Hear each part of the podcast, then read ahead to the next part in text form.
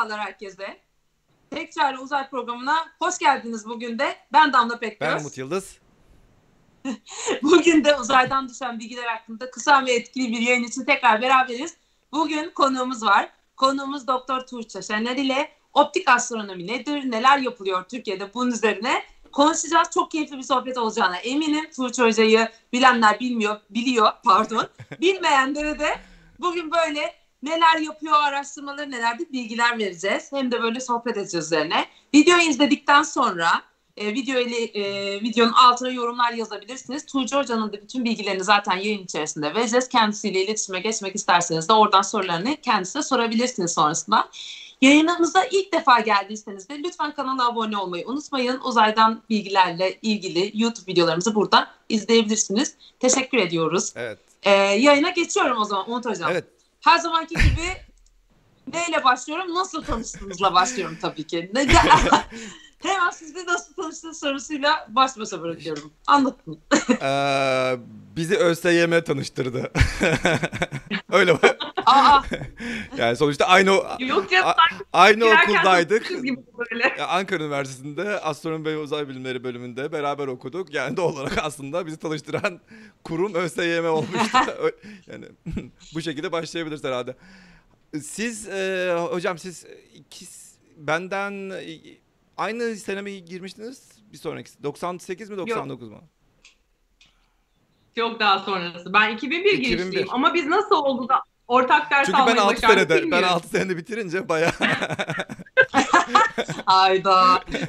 Biz bayağı e, doğal olarak e, son senemde zaten ben son iki senemde e, üniversitenin son üç senesini bitirmiştim. Yani 2, 3, 4'ü ben iki senede bitirmiştim. Onun için bayağı ortak ders almış olma ihtimalimiz çok yüksek. Evet sonradan. Çünkü ben de e, son dönem derslerini çok toplu toplu almıştım. Haliyle orada Evet. olmuş yani. Şimdi e, şöyle diyelim o zaman Türkiye'de zaten konumuzu öyle belirledik. Türkiye'de optik astronomi diye belirledik. Yani. Ee, ve bir gözlem nasıl yapılır? Özellikle senin optik gözlem konusunda çok fazla deneyimin var. Aslında benim de öğrenciyken optik astronomi deneyimim vardı. Ee, tabii bu biraz e, ondan sonra ben e, tamamen konumu değiştirince in- infrared'e geçtim. Ondan sonra işte milimetre altı, oradan sonra radyoya geçtim derken optik bende tamamen kopmuş durumda. Ama e, op, şu anda Türkiye'de en çok yapılan şey optik değil mi hocam? Ee, aslında evet çünkü en çok optik teleskopumuz var. Yine O- araya gireyim mi? Optik astronomi Nedir? nedir? Bak Oradan işte. Evet. misiniz? Yani evet çünkü ben bilmiyorum optik astronomi okey optik astronomi gö- nedir? görebildiğimiz görsel bölgedeki şeyler optik. Görebildiğimiz dışındaki infrared olur, işte X-ray olur, radyo olur. Ama gördüğün şeyin astronomik çalışmalarını yapıyorsan bu optik astronomi. Optik astronomi. Tamam süper. Peki bunun yöntemleri nedir? Nasıl optik astronomi yapılır? Ben her an bekliyorum şimdi Umut Yok yok ben ben de almayacağım. Ben de almayacağım. Yok, Şu yok. anda elektromanyetik dalga e, da- şeyi e, spektrumu e, fotoğrafını buluyorum. Bu sırada bunu anlatacağım. Sen e, onu söyle. Tamam. Tamam fırsatları Sen fırsatını isten. Ee, yani- Biz konuğu konuşturmayız genelde. Şimdi Bizim ben- programımızın olayı budur. Biz değil ben. Konuşma gerçeklere hazırlıklı olduğum için. Ee, şimdi şöyle birkaç farklı yöntemi var optik astronomi yapmanın. Birincisi e, ışık miktarı üzerinde çalışabilirsiniz. Bu fotometredir. Fotonları sayarsınız. Ee, biri de ışığı dalga boyuna yani e, bileşenlerine ayırıp e, onun üzerindeki type çizgilerine yani nasıl diyeyim ışığın içindeki diğer kimyasal bilgilere bakarsınız. Bu da spektrometredir ya da spektroskopidir. Ee, iki farklı şekilde tabii. Ama bunun dışında da işte e, bir de şey vardı neydi? Astrometri var mesela ama ben onu hiç yapmamış olduğum için çok detaylı bir şekilde bilmiyorum işin açığı nasıl yapıldığını. Sanırım e, neyse sanırımla bilgi vermeyeyim. Ya uzaklıkların Birisi uzaklıklarını şöyle bir- ölçüyor diyelim o zaman. Yani astrometriyle yıldızların Uzak- uzaklıklarını ölçüyorsunuz. Evet. Şimdi şöyle ya- zaten şeyi koydum, e, görüntüyü koydum yanımıza. Şimdi optik astronomi nedir kelimesini e, tam olarak nedir çok rahatlıkla anlay- anlayabileceğiniz bir e, grafik burası. Şimdi her cisim ısı bir ısısı vardır değil mi? Her cismi bir sıcaklığı vardır. Örneğin e, bizim işte 36,5-37 derece vücut sıcaklığımız var. İşte bir soğuk dediğimiz bir cismin de ona göre bir soğukluğu şey, soğuk e, sıcaklığı var. Biz herhangi bir uzay cismini e, nin soğukluğunu ya da sıcaklığını bu dalgalarla görebiliyoruz. Şu grafiğe bakarsanız grafikte bakın şurada gökkuşağı gördüğünüz bir yer var. Bakın burada da visible yazıyor. Yani optik dediğimiz şey burası. Tam burası bu nokta. Ee, diğer taraflarda infrared kırmızı ötesi, mikrodalga, radyo. Bu öteki tarafa da baktığımızda da ultraviyole, x-ray ve gamma ray. Bunlar da öteki e, dalga boyları. Ya bu aslında ışığın dal ışığın dalgasının ne kadar boya sahip olduğunu yani iki iki dalga arası şu iki dalga arası ne kadar boya sahip olduğunu gösteren bir olay ve e, biz de burada her dalga boyunda astronomi yapabiliyoruz. İşte Tuğçe hocam en çok optik mi yaptın hocam? Ya da hal Ben optik çalışıyorum. hep optik yaptın değil mi? Aynen ben de optikle başladım. Ankara Üniversitesi'nde optikle başladım. Ondan sonra e, işte Groningen'de master'dayken infrared yaptım. Sonra işte mikrodalga ya da submilimetre dediğimiz milimetre altı yaptım. Şimdi de işte radyo zaten bunlar beraber dediğimiz e, frekanslar ya da dalga boyları. Ya bunların da her birinin ayrı ayrı hem teleskopları var hem dal şeyleri var. E, bilimi var. Optik ya ben optik yapmamak için çok çaba sarf ettim ama biliyor musun? Bir dakika. Lisanstayken benim hayalim X-ray çalışmaktı, X-ışın çalışmaktı. Ee, sonra bir şekilde o olmadı. Yani Ankara Üniversitesi'nde kalayım ama X-ışın çalışayım. Fakat Ankara Üniversitesi'nde X-ışın çalışan bir hoca yoktu birlikte çalışabileceğim. Onun için İstanbul'a gitmem mi önerdiler. İşte Boğaz içinde falan Nihal Hoca ile çalışabilirsin dediler. Ben de ya asla İstanbul'a gitmek istemem diye inat ettim. Keza hala daha yani İstanbul'da yaşamak benim için çok zor bir şey. Ben Ankara'da olmayı çok seviyorum. Ee, kaldı ki ailemle yaşıyor olmak da benim için çok büyük bir lükstü yani. Öğrenciyken hiç anlamazdım öyle niye birileri ayrı eve çıkıyor ya bulaşığın, çamaşırın, yemeğin, temizlik her şey yapılıyor deli misin yani. o, o kafadaydım. Ee, Ankara'da kalacağım o zaman tamam optik çalışayım diye devam edeceğim diye düşünüyordum. Sonra işte aksilikler oldu falan. Ee, Kayseri'ye gittim radyo çalışacağım diye. Hatta oradan Max Planck'a gittim yine aynen, radyo astronomi. Aynen onu sormayı unuttuk tabii. Max Planck'taki radyo neydi? Ne, ne oldu? Max Planck'ta radyo çalışmadın mı? Ee, yani Max Planck'ta sadece dersleri tamamladım. Ee, tez aşamasına geçtiğimde güneşli radyo çalışmalarını, güneş üzerine radyo çalışmalar yapacaktım ama tez aşamasını geçmedim orada. Dersleri tamamlayıp geri geldim. O da olmadı haliyle. Hmm. Yüksek lisans dedim de radyo ile alakalı olmadı.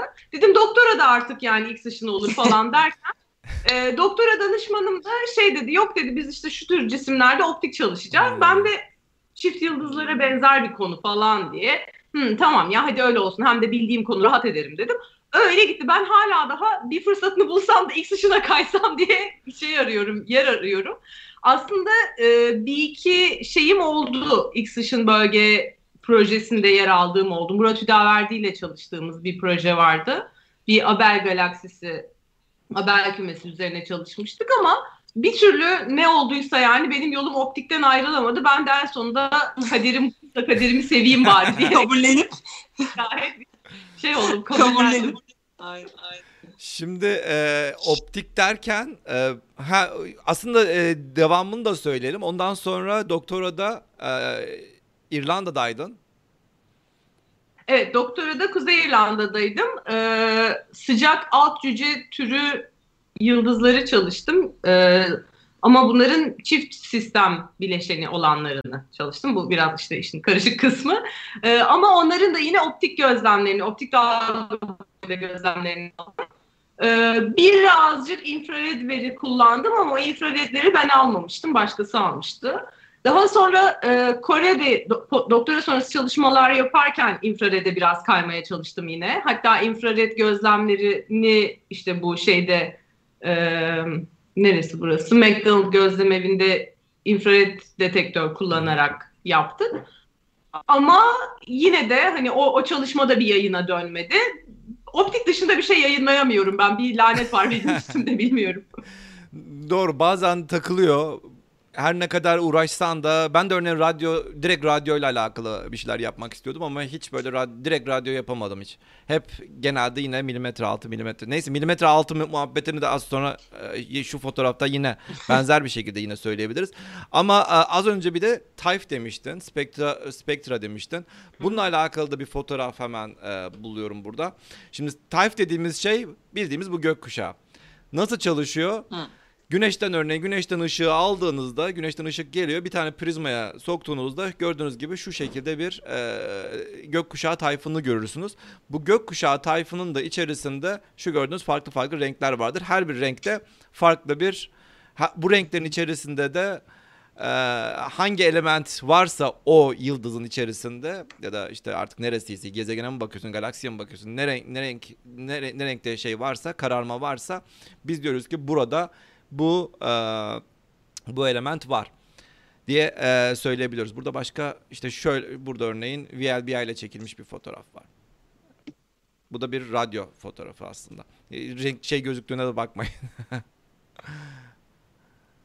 Şimdi ondan sonra e, Ankara aslında biraz Ankara Üniversitesi'nden de e, baş şey yapmak istiyorum. Ankara Üniversitesi'ndeki teleskoplar benim zamanımda birkaç tane teleskop vardı.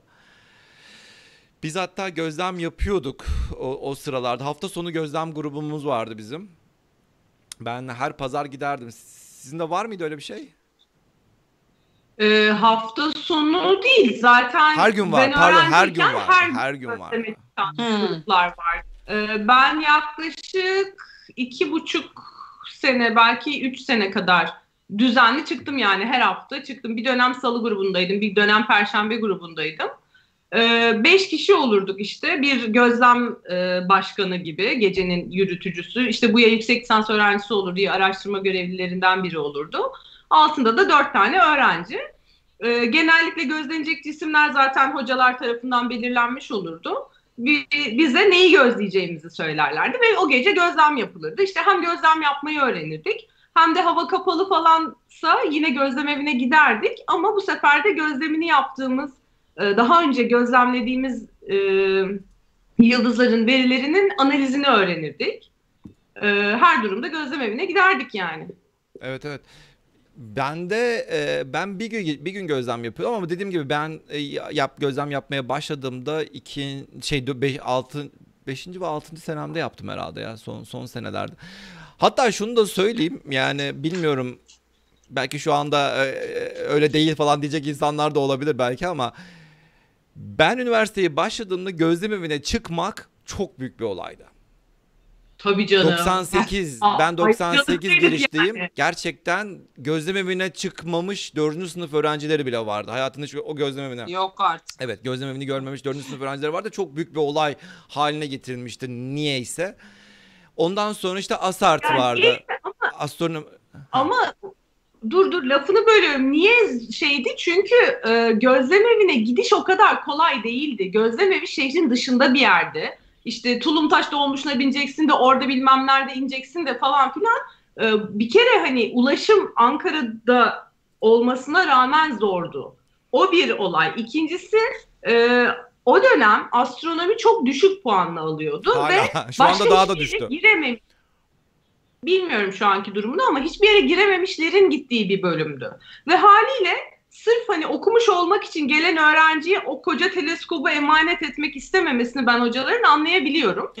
Ee, Riske girmek Aa, istemediler diyorsunuz. Türkiye'de herhangi bir bölüme giren insanların sanki %90'ı 95'i o bölümü gerçekten I love it böyle buraya girmek istiyorum diye böyle diyen insanlar tarafından oluşmuyor. Yani astronomiyi sevdirmek de hocaların elindeydi. Ee, elinde hala da elinde. Ama dediğim gibi ben Şeyden- do- ben 98 99 yılları e, civarları hiç gözlem evini görme e, olanağı yoktu. Biz ASART'ı o sırada astronomi araştırma topluluğu diye bir üniversite kulübü vardı işte. Kulübü 4 sene önce kapanmıştı. Biz yeniden kurduk. Ondan sonra işte bir yavaş yavaş ya şu gözlem evine bir gidelim. Ben de astronomi böyle şeyi e, hastası bir çocuk olarak astronomi görmek istiyorum falan. Ve şey o teleskop görmek istiyorum. Ee, ve yavaş yavaş böyle şeyi başlatmıştık. Yani e, öğrencilerin e, gözlem evini görme e, durumu çok özel olmasa yani özel öğrenciler elbette ki gidebiliyordu ama böyle normal öğrencilerin gidebilme durumunu e, herhalde o, o zamanlar başlatmıştık. Ondan sonra da zaten şu anda herkes gidebiliyor. Ay- ama aynen dediğin gibi. Evet. Halk günü etkinlikleri falan yapılmaya başlandı. yoktu, etkinlikleri şey yapılmaya yoktu, başlandı. yok. 90 Özel olan şey e, geceleri yani rutin gözleme çıkmak özel hale geldi. Yoksa gözlem evine gitmek değil yani. Art, art, bir süre sonra soracaktım. Şu anki durumu Şu anda nedir halk mesela? günleri oluyor tabii, Gerçi tabii, tabii. Öğrenciler ya da şeyler ziyaret edebiliyor mu bilmeyenler Tabii, tabii, varsa diye. Ama bizim konuştuğumuz Ee, 20 ama sene orada- öncesinden bahsediyoruz tabii. Yani 20 sene gerçekten 20, 20 sene, sene öncesi öncesinden ya, evet. bahsediyorum. Ya hatta bak çok ilginç.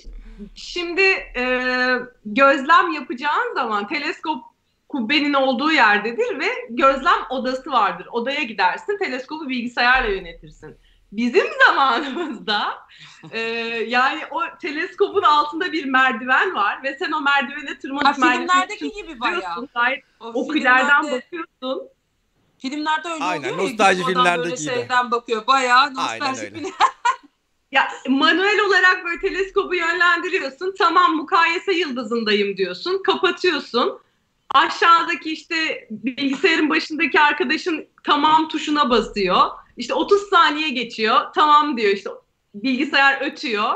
Ee, sen geri açıyorsun. Yandaki yıldıza gidiyorsun. Kapat. Ya böyle ve gerçekten de Bayağı Hani- manuel yani. Tamamıyla manuel ve eksi 14-15 derecelerde kubbe açık hele kışın o aydınlık yani Evet. e, bulutsuz ge- gecelerde sen gayet böyle tulumlar falan giyerek oturuyorsun orada çünkü ısıtmaman lazım ortamı. Dedektörün de teleskopla Evet. hani aynı soğuklukta olması lazım falan. Böyle titreye titreye elimizde şeylerle kahve kupalarıyla Ee, ne gözlemler yapardık şunu yani. da söyleyeyim o kahve Evet. kupasını dolduruyorduk. İçtin içtin. onu oraya bıraktıktan Yoksa soğuk kahve. Tabii canım onu oraya bıraktıktan 1-2 dakika sonra zaten e, ılık oluyor. Bir dakika sonra da donmuş oluyor artık bitmiş oluyor. Ama ben çok iyi hatırlıyorum eksi 20'lerde falan gözlem yaptığımızda. Tuğçe'nin orada dediğini e, Ankara bir de Ankara soğuğu Evet, evet. yani inanılmazdır ya. Hiç düşünemedim şu an. Tuğçe'nin orada söylediğine yine karı- e, şey yapmayın yani öyle gözünüzden kaçmasın. Kubbenin su- ku- yani şimdi şöyle bir atmos at, yani teleskop yukarıya doğru bakıyor ama sen eğer ki teleskopun kubbesinin içerisinde örneğin soba yaktın kendin ısıtıyorsun. Tamam mı? Kubbe orada soba yakarsan doğal olarak ortamın ortamın ısısı oradaki hava havayı değiştirdiğinden dolayı teleskopun tam merceğin üzerinde e, farklı farklı dalgalanma şeyler oluşuyor. Ekstra e, şeyler Hmm. oluşuyor. Onun için sen e, hiçbir zaman orada oranın ortamını değiştirme şansın yok. O ortam ne kadar soğuksa sen de o soğuklukta olmak zorundasın. Bizden çok sonra ben e, ben sanırım 6. senemdeyken tulum olayı ortaya çıkmıştı. Biz böyle kat kat giyinerek giderdik oraya. Tabii. Yani Tulum da ben, ben ilk senelerde yoktu. Sonrasında çıktı. Ee, baş- Teknolojik bir gelişme oldu. sanırım Tabii ben canım bir yani. kere falan giymişimdir onu. gözlem tulumu mu varmış? O üşümeyeceğiz falan diye. Hatta kubbenin açılımı falan da otomatik değildi yani. Çatıya merdivenle tırmanıyorsunuz. Kubbenin kapağını böyle Ya açıyorsunuz. yok artık. Bayağı bayağı O nostaljik. Yani o metal soğuk olur da hani eldivenlerin ya da ellerin ıslaksa herkes birbirini uyarıyordu ıslak elle çıkma diye. Çünkü ıslak eldivenle oraya yapışıp falan vardı yani. Ya. Bırakıp böyle arkadaşlar sabah ben eldivenimi alayım unutmayalım hani yapıştı oraya diye. Ay. ya resmen inanılmaz. Şimdi bazı insanlar böyle çete yazmış ki gidip orada gözlem yapan. Şu an gitmek çok daha rahat. İşte lisansüstü öğrenciler çok rahat gidiyorlar. işte gözlem yapıyorlar. Ee, teleskoba uzak kalmak şu an biraz galiba hocalarla alakalı olarak falan Li- tele- chatte böyle giden değil. gören. Aynen chatte yazılanları e, lisansüstü değil lisans öğrencisinin daha birinci sınıfta gözlemini görmesi gerekiyor. Sonuçta sen astronomi bölümüne gelmişsin. En azından astronomi nedir, Yani teleskop evet. nedir bunu görmen gerekiyor. Bizim zamanımızda yoktu dediğim gibi ama sonradan oldu yani bu çok daha rahat oldu. Tuğçe'nin dediği yine e, etmen var. O sıralar işte Ahlatlıbel gözlemi ve İncek, e, İncek köyü diye bir şey vardı. Çok zengin bir köy e, olarak kurulmaya başlanmıştı. Şu anda nasıl bir şey yani bir normal bir köy vardı oraya bir de villalar falan yapılmaya başlanmıştı. Böyle yavaş yavaş şehir oraya doğru gitmeye başlamıştı. Şu anda herhalde Ankara'nın içerisinde kaldı gözleme be. Öyle değil mi? Yani görece içerisinde kaldı. Bir kere e, hemen yakınında e, belediyenin bir tesisleri var. Ahlatlı Bel tesisleri. Onu biraz geçince zannediyorum TED'in mi ya da başka bir okulun bilmiyorum. Bir kolejin kampüsü var. Biraz daha ileride Ha. başka bir üniversitenin bir şey binası. Bayağıdır. Oralar gayet ışık altında kaldı. Bir dönem e, Karayolları Genel Müdürlüğü ile en azından belli bir saatten sonra o yolun ışıklandırılmasının kapatılması için e, anlaşmalar yapılmaya çalışılıyordu ama ne oldu tabii bilmiyorum yani. Ben de gitmeyeli yıllar oldu. Evet. Bakıyorum Yeni yeni- şimdi. İnce ki şu an tanıyamazsınız diye chatten böyle Ankaralılar yazıyor bu arada. As Ee, Ahlatlı Bel en yakını demişler. Atılım Üniversitesi'nin kampüsü var Ha. oralarda. TED ve Ufuk demişler. ha. Ee, oralardan Ankaralı bayağı varmış bu arada chatte. Tebrik ediyorum. Konuya da hakimler, gidenler falan. Yok işte yani. eskiden Birinci yoktu, ulaşım an- yoktu yani. Şu anda ulaşım var artık. Otobüs falan var yani. Düşün artık. Tabii tabii. Tek Aslında yani dolmuşla gidiyordun, otobüsle gidiyordun. Belliydi. Hatta sabah e, gözlem Evet. bittiğinde genellikle işte şey yatar uyursun sabah e, bir saat sonra medeni bir saatte kalkar gidersin. Ama onda da saatte bir geçiyor. Bazen çok dolu geçiyor, dolmuş durmuyor falan. Biz otostopla dönerdik yoldan Aynen. geriye ve artık bir süre sonra belli başlı insanları alırdı zaten. Ha siz burada öğrenci misiniz bakayım gelin arabaya falan diye. Onlar da Halk anlamış değil mi artık? Oradan geçenler bunlar. bir şehre indireyim diye. Aynen. Gözlem yapıyorlar herhalde yine. Sabah olunca biz bunları bir götürelim eve diye.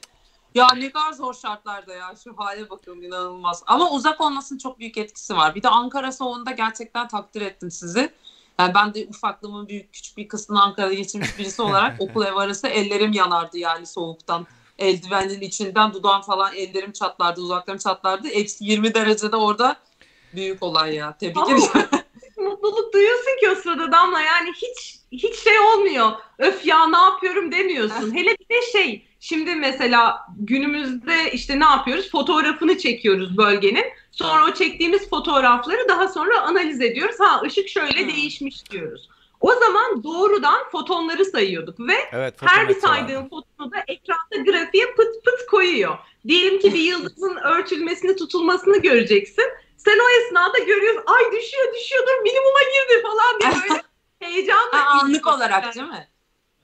Şu Oo, an şu an daha dijital geliyor galiba. Yani fotoğraftan gördüğünüz için oradaki o deneyim gibi olmuyordur muhtemelen. Ya ben eskisi kadar keyif almıyorum işin açığı. Yani Yani, o onun biraz- tadını aldıktan bana e- evde de oturup ki yakın zamanda işte ne zamandı Ee, şurada takvim var ona bakıyorum.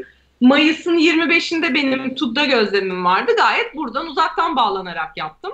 Ee, Aa, işte bayağı. Kasım ayında gittiğimizde yine yukarıya TUG'a çıkmaksızın e, Akdeniz Üniversitesi yerleşkesindeki yerden uzaktan bağlanarak yaptık. Yani evet çok büyük rahatlık. Teknoloji gerçekten çok büyük avantajlar sağlıyor ama ya gidip de o soğuğu hissetmedin mi de ne bileyim bana be- beni aynı şeyi de duygu tatmini vermiyor bana. O zaman başka bir soruyla devam edelim.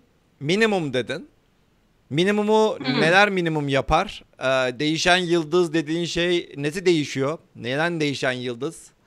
Bunlardan biraz Şimdi e, en şöyle tam olarak gerçekten değişen yıldız nedir? Şimdi bunun birkaç farklı türü var. En temeli, en e, kolay anlaşılabilecek olandan başlayalım. Çift yıldızlar. İki tane yıldız birbiri etrafında dolanıyor. E, işte bu iki yıldız yan yanayken yani iki yıldızı da yan yana görebildiğimiz zaman her iki yıldızın parlaklıkları toplamı kadar ışık alıyoruz. Ama bir tanesi diğerinin önüne geçtiği zaman belli bir miktar ışığı alamıyoruz bunun kapattığı mertebede. Haliyle aldığımız toplam ışık miktarında bir azalma oluyor. Bu azalmaya biz minimum diyoruz. Yani Ee, değişen bu yıldız yıldızların- derken nesi değişiyor değişmiş oluyor? Işığı değişiyor değişiyor. işte. Yıldızdan al yıldızdan bize gelen ışık miktarı değişiyor. Aslında yıldızın içinde değişmiyor.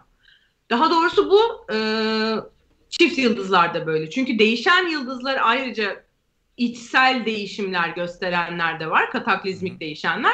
Onların gerçekten dışarıya e, yaydığı ışık miktarı değişiyor. Hmm. O başka konu. Ona dur şimdi. Ka- ta- teker teker. Bir anda bilgi yüklemeyin. evet. Şimdi bu çift yıldızlardan başladık. Çift yıldızlarda mesela aldığımız ışık miktarının değişimi e, neye göre, neye bağlı? Bu yıldızların bir, bir e, büyüklüklerine bağlı, parlaklıklarına bağlı, birbirlerinden ne kadar uzakta olduklarına bağlı. Bir de bu yıldızların birbiri etrafında dönme ekseninin bizim bakış doğrultumuzla Hmm. yaptığı açıya bağlı. Yani bu iki yıldız birbiri etrafında böyle dönüyorsa birbirini örtmeyeceği için ışık miktarında herhangi bir değişiklik olmayacak.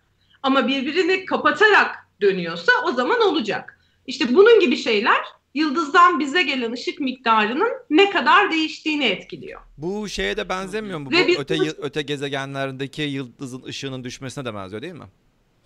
Evet, aynı şekilde zaten bunu bir yıldız yerine çok sönük bir cisim yaparsan e, bu bir gezegen olabilir veya başka ne olabilir bilmiyorum. Gezegen olabilir. E, yıldızın etrafında e, gezegen döndüğü zaman da aynı şekilde belli bir miktar ışıkta azalma oluyor. Bu ışıktaki azalmanın şekline göre yani e, ışık miktarı böyle geliyor sonra birden V şeklinde keskin bir iniş mi yapıyor? Yoksa yumuşak mı? Yoksa işte çok sığ yani nasıl diyeyim bir tane azıcık bir minimum sonra daha derin bir minimum mu gösteriyor? Gibi şeylere bakarak biz bu gözlediğimiz sistemin e, işte bir çift yıldız sistemi mi yoksa bir yıldız ve bir gezegen mi yoksa ne olduğuna dair çeşitli sonuçlara varıyoruz. Hemen fotoğraf açtım. Light Curve Variable Star dediğinizde zaten hemen e, bula- görebilirsiniz. Şurada gördüğünüz gibi şimdi e, Hmm. az önce e, Tuğçe hocam da söyledi. Fotometre dediğimiz bir şey var. Yani foton, ışık, metre, metre ölçen değil mi? Işığı Ölçüm. tek tek ölçüyor. Işık nedir? Fotonlardan yayın fotonlardan oluşuyor değil mi? Siz tek tek yani uzayda artık bilmem kaç e, ışık yılı uzaklıkta oradan çıkan ışık yavaş yavaş yavaş yavaş geliyor bize. Geldikten sonra o bir tane fotonu tak diye senin teleskobuna yapıştırıyorsun. Diyorsun ki evet bir tane foton aldım. Bir tane daha aldım. Bir tane daha aldım. Bir tane daha aldım. Bazı yıldızlar çok Hmm. uzaktaysa çok parlak olmayabiliyor. Alabildiğin foton sayısı da çok düşük olabiliyor. Bazı yıldızlar çok yakındaysa çok yüksek foton alabiliyorsun. Güçlüyse alabiliyorsun. Burada da bunun gibi bir şey. Şurada alttaki eee, zaman değeri değil mi? Dur bir dakika. Ops. Şöyle. Bu arada ben de güzel bir şey bulayım diye bakıyorum. Al- alttaki örneğin herhangi bir zaman e, t ekseni diyelim. Sen burada şu zamanda işte ba- bakmışın çok yüksek bir ışık alıyorsun. Ondan sonra ışık e, miktarı azalmış oluyor. Tık tık tık tık azalıyor, azalıyor, azalıyor. Ondan sonra ışık miktarı yükseliyor. Ondan sonra azalıyor. Bu süreç ne kadar sürüyor örneğin? Gözlem demek. Yani bir bir değişen yıldızın bu yıldız ışığının değişmesi iki minimum arası, şu iki tane minimum arası ne kadar süre alabiliyor? Bu e, saatler mertebesinde de olabilir, haftalar, yıllar mertebesinde de olabilir. Bunlara işte bazıları eclipsing binaries eee, de denebiliyor. Şimdi fot Peki şey, Ha, evet. ay, bir sorun var burada. Ne kadar uzağa kadar bunu gözlemleyebiliyoruz? Bunun Evet, bir maksimumu teleskop nedir? Bir ne sınırı kadar var mı? görür. Bir dakika Suç ben... Hoca'ya sor. Suç Ay, Hoca pardon ben şey bir tane çok güzel görselim vardı onu bulmaya çalışıyordum. Bir daha sorar mısın? Özür dilerim Damla. ne kadar uzağa kadar gözlemleyebiliyor bir teleskop? Yani maksimumu nedir var mı ya da? Yani e, teleskobun tabii ki e, ayna çapına bağlı olarak, büyütme gücüne, çözünürlüğüne bağlı olarak değişiyor ama bizim bu gözlediğimiz cisimler hep kendi Samanyolu galaksimizin Ha. içindeki cisimler. Öyle başka bir galaksinin içindeki çift yıldızı ayırt edip de falan filan e, hele dünyadan yapılması zor şeyler. Ha e, uzay teleskoplarıyla Kepler bunu yapabilir mi Umut? Ke- ne kadar yani çok Kepler de yine kendi galaksimiz içerisindeki yıldızları görebiliyor sonuçta çok daha uzaklara Değil göremez. mi? Evet. Kepler'in Evet, şeyi de öyle. Tamam.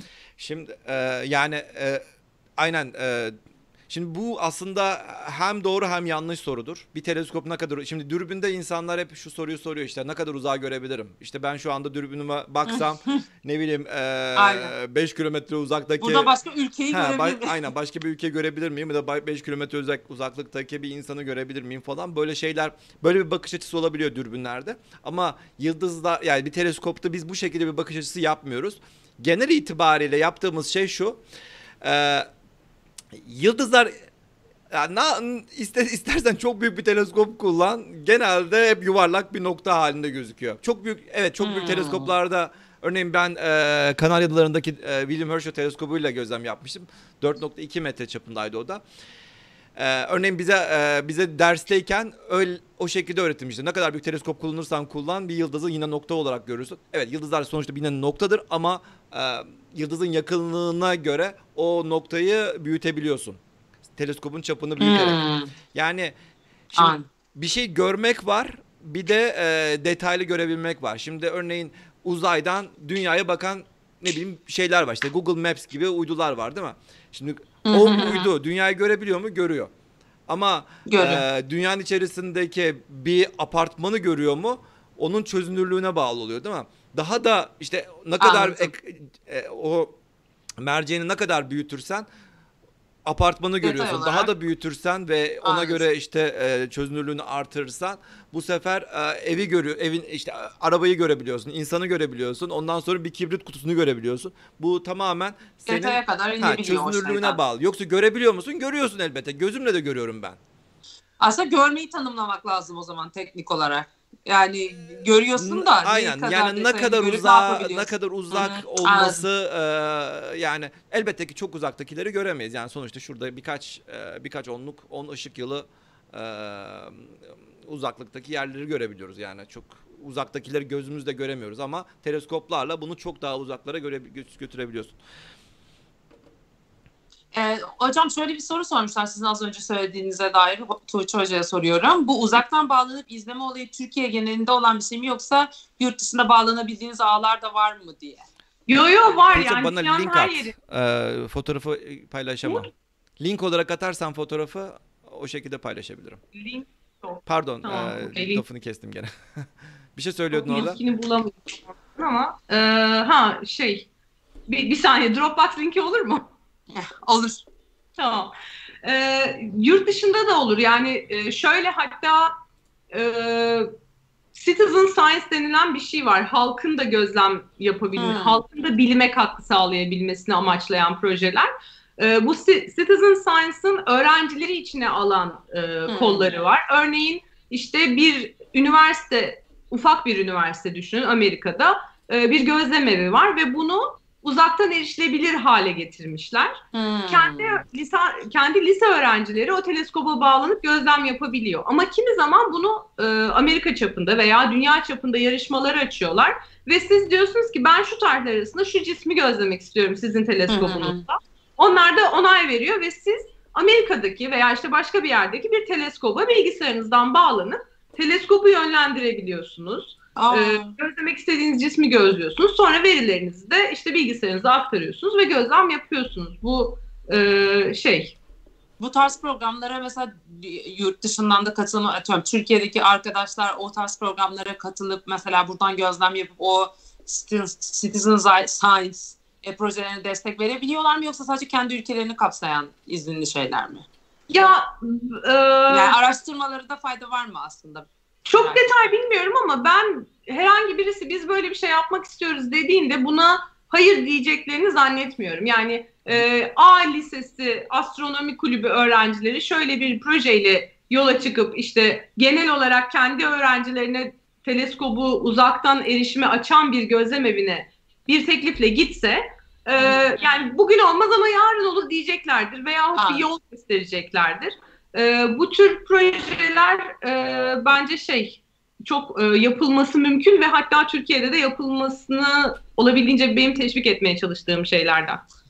Bir de e, Hocam, fotoğraf bu çıktı. gör- evet, Ha, görsel çıktı bu pardon. arada. Aynen görseli. O aslında GIF olmalıydı. Acaba ben onu Yok, e, e, şey link olarak gönderirsen olur da şu anda e, şey yapamıyoruz. O şekilde yapamıyorum. Okey. Bir de öteki öteki Tamam, fotoğrafı da açtım. Bu da mı gifti? Evet evet ikisi de GIF'ti. Ha, neyse. O zaman hareketlenemedi. o zaman şey. Şey, Linki. bana verdiğin şeyi yükledim. Oraya daha görsel yüklüyor. O yüzden olmuyor. Tamam. Okey. İnternette bulduğun Ee, yerin linkini bu gönderirsen ikinci- olabilir. Evet. Söyle. Pardon. İnternette bulmadığım için bunlar benim kendi ders notlarımdan görseller. O nedenle internet linki yok. An- Okey, Hmm. okey. E, şimdi işte hep şeyden bahsettik. E, yıldızın ışık değişimi iki sebepten ol- olabiliyor. Bir hı. harici etken yıldızlarda ve e, öte gezegenden kaynaklanan değişimde olduğu gibi. İkincisi içten gelen dahili sebepler. Bu ne olabilir? Yıldızın zonklaması veya pulsasyon yapması diyoruz. Burada aslında e, birkaç farklı modda pulsasyon yapan yıldızlar vardı. E, bir tanesi mesela sadece dışa doğru genişliyor Hmm. ve büzülüyor. Bu yıldız genişleyip büzüldükçe bizim ondan aldığımız ışık miktarı değişiyor. E, bir tanesi sadece bir sağa gidiyor bir sola gidiyor falan. Çeşitli şekillerde e, zonklamalar yapabiliyor yıldız. Bu da bizim yıldızdan aldığımız ışık miktarında değişime sebep oluyor. Bu çok güzel bir animasyon. Şimdi iki saniyenizi Peki rica edip onu neden bulmaya neden çalışacağım. zonklama yapıyor? Neden zonklama yapıyor? Ee, çünkü kendi e, iç nasıl diyelim basınç ve ışınım basıncı dengesi arasında bir oyun var, dans var diyelim. Şimdi bu bu kadar teoriye girersek birdenbire izleyici sayısı 5'e düşecek. Sen e, sen o fotoğrafı bulurken ben o zaman şu ondan bahsedeyim. Hidrostatik denge diye bir olay vardır. E, hid- Tamam, hoşçakalın. hid- Hoşçakalın arkadaşlar. Hocam hocam neden böyle yaptın? Ee, Dinliyoruz. tamam ben Damla'ya soruyorum o zaman. Damla hidro ne demek? Su. Statik ne demek? O statik bilmiyorum. Durgunluk işte yani. Durgunluk, yani sabit. denge işte yani aslında orada bir sıvı e, yani sıvı sıvı gibi bir şey düşünebilirsiniz. Böyle bir denge olayı var. Her yıldızda bu denge Aha. vardır. Şimdi her yıldızın merkezinde bir enerji üretilir değil mi? Nasıl üretirsin enerjiyi? Daha önceden konuşmuş olmamız lazım. Ee, oralarda nükleer e, tepkimeler vardır değil mi? Şeyin içerisinde. Evet. Ee, yıldızın içerisinde enerjinin oluşabilmesi için bir nükleer Aynen. tepkimeler oluyor. Bu nükleer tepkimeler e, ile e, çok yüksek enerji oluşuyor. Ama o enerjinin dışarıya çıkması gerekiyor değil mi? Dışarıya çıkmak için Evet. dışarıya çıkarken ne yapar? Bir basınç uygular değil mi? Yukarıya doğru bir basınç uygular şu Aynen. an. Ya benim topum ha buldum. Şimdi bunun merkezinde enerji üretildiğini farz edelim. Merkezindeki enerji dışarıya doğru çıkmaya çalışıyor. Dışarı çıkıyor. Şimdi buna biz e, işte pressure basınç e, mevzu basınç diyoruz. Bir de öteki taraftan e, hani biz yer çekimi diyoruz ya. Yer çekimi nedir mantık olarak? Kütlenin içeri doğru çekmesi değil mi? Yani aslında bu kütle Evet, çekimidir. evet. Şimdi bir yıldızın içerisinde de kütle çekimi diye bir şey var. Kütle de içeriye doğru çekiyor. Şimdi az önce söylediğim neydi Damla? içeriden na- içeriden yukarıya doğru basınç vardı. bir de Enerji, kütle çekimi de basınç, evet. içeriye doğru çekiyor değil mi? Şimdi iki tane Hmm. kuvvet İkisi karşılıklı böyle. aynen iki tane kuvvet birbirlerine e, savaşıyorlar. Ama iki kuvvetin dengede olması dolayısıyla işte hidrostatik denge dediğimiz şey oluşuyor ve yıldız aynı boyutta kalıyor. Eğer ki Hmm. çok fazla enerji üretilirse ne olur? Denge bozuluyor. Denge bozulur. Ne olur? Çok içeride çok fazla enerji üretilirse ne olur? İçer, dışarı doğru Şişmeye başlar. şey yapıyor. Eğer e- eğer yıldızın içerisindeki enerji durursa ne olur? O zaman da dışarıdan içeri basınç oluyor. Çökme, Çökme oluyor. oluyor. Eğer bu dengesizlik hali varsa ne Ya, olur? Çok iyi fizik biliyorum ben. Dengesizlik halinde böyle ne olur? böyle dalgalanıyor o zaman. Aynen. Dengesizlik halinde ne oluyor? Çekiyor ve Ne oluyor? yapıyor, zonkluyor. Evet. İşte böyle Aynen. zonkluyor. Yani zonk Böyle böyle böyle böyle. böyle, e, zonklama meselesi Of. oluşabiliyor. Yine mükemmel fizik bilgimle burada. Çözdüm diyorsun. Yine herkesi etkiledim. Hiç gerek Ben yoktu. bu arada linki paylaştığıma inanıyorum Umut. En, en azından e, Ha, bu buldum. pulsasyonla zonklama ile ilgili olanı.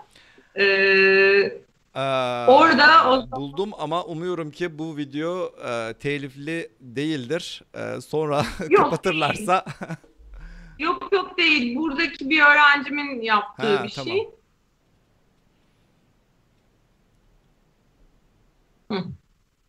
Heh, vallahi açıldı. yani açıl Şimdi burada her bir yıldızın farklı bir şekilde zonkladığını göreceksiniz. Ha, eğer görebilirsek.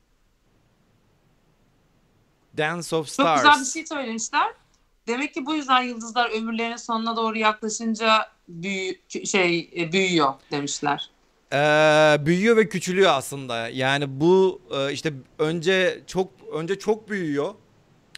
Par önce şöyle ya, Buna buna daha sonra da daha uzun da anlatabiliriz. Ama kısaca şöyle söyleyeyim. Yıldızların Kısaca evrimi şöyle söyleyelim. İçerideki.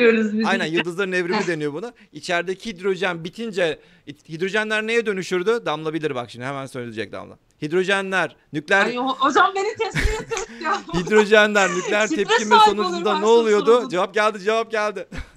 Helyum. Helyuma dönüşüyor değil mi? Hidrojenler birleşip helyuma dönüşüyor. Helyum Evet. Şimdi hidrojenin oluşturduğu enerji var. Bir de helyumun oluşturduğu enerji var. Helyum çok çok çok çok çok daha fazla enerji üretebiliyorsun helyumu yakarak.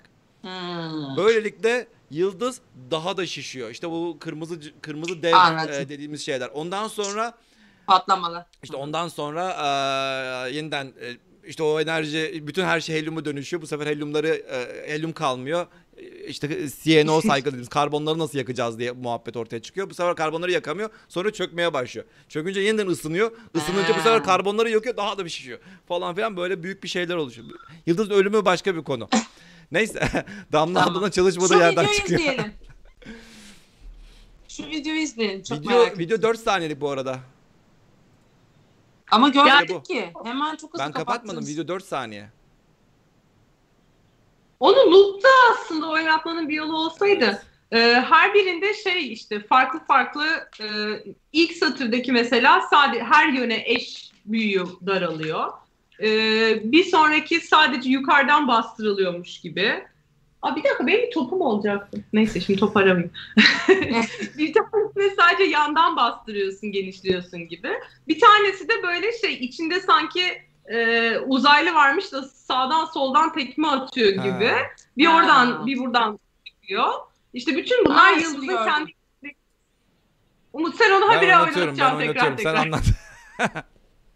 Bak özellikle İşte sağ üstteki- alttaki değil mi? Çok ilginç bir Evet. zonklaması var. O tam işte şey uzaylı çıkacak içinden gibi. Sağ alttakinin. Aa, çok ilginçmiş gerçekten. Yalnız böyle bu kadar görünce. dengesiz e, dengesiz e, zonklaması sağlığına zararlı değil mi?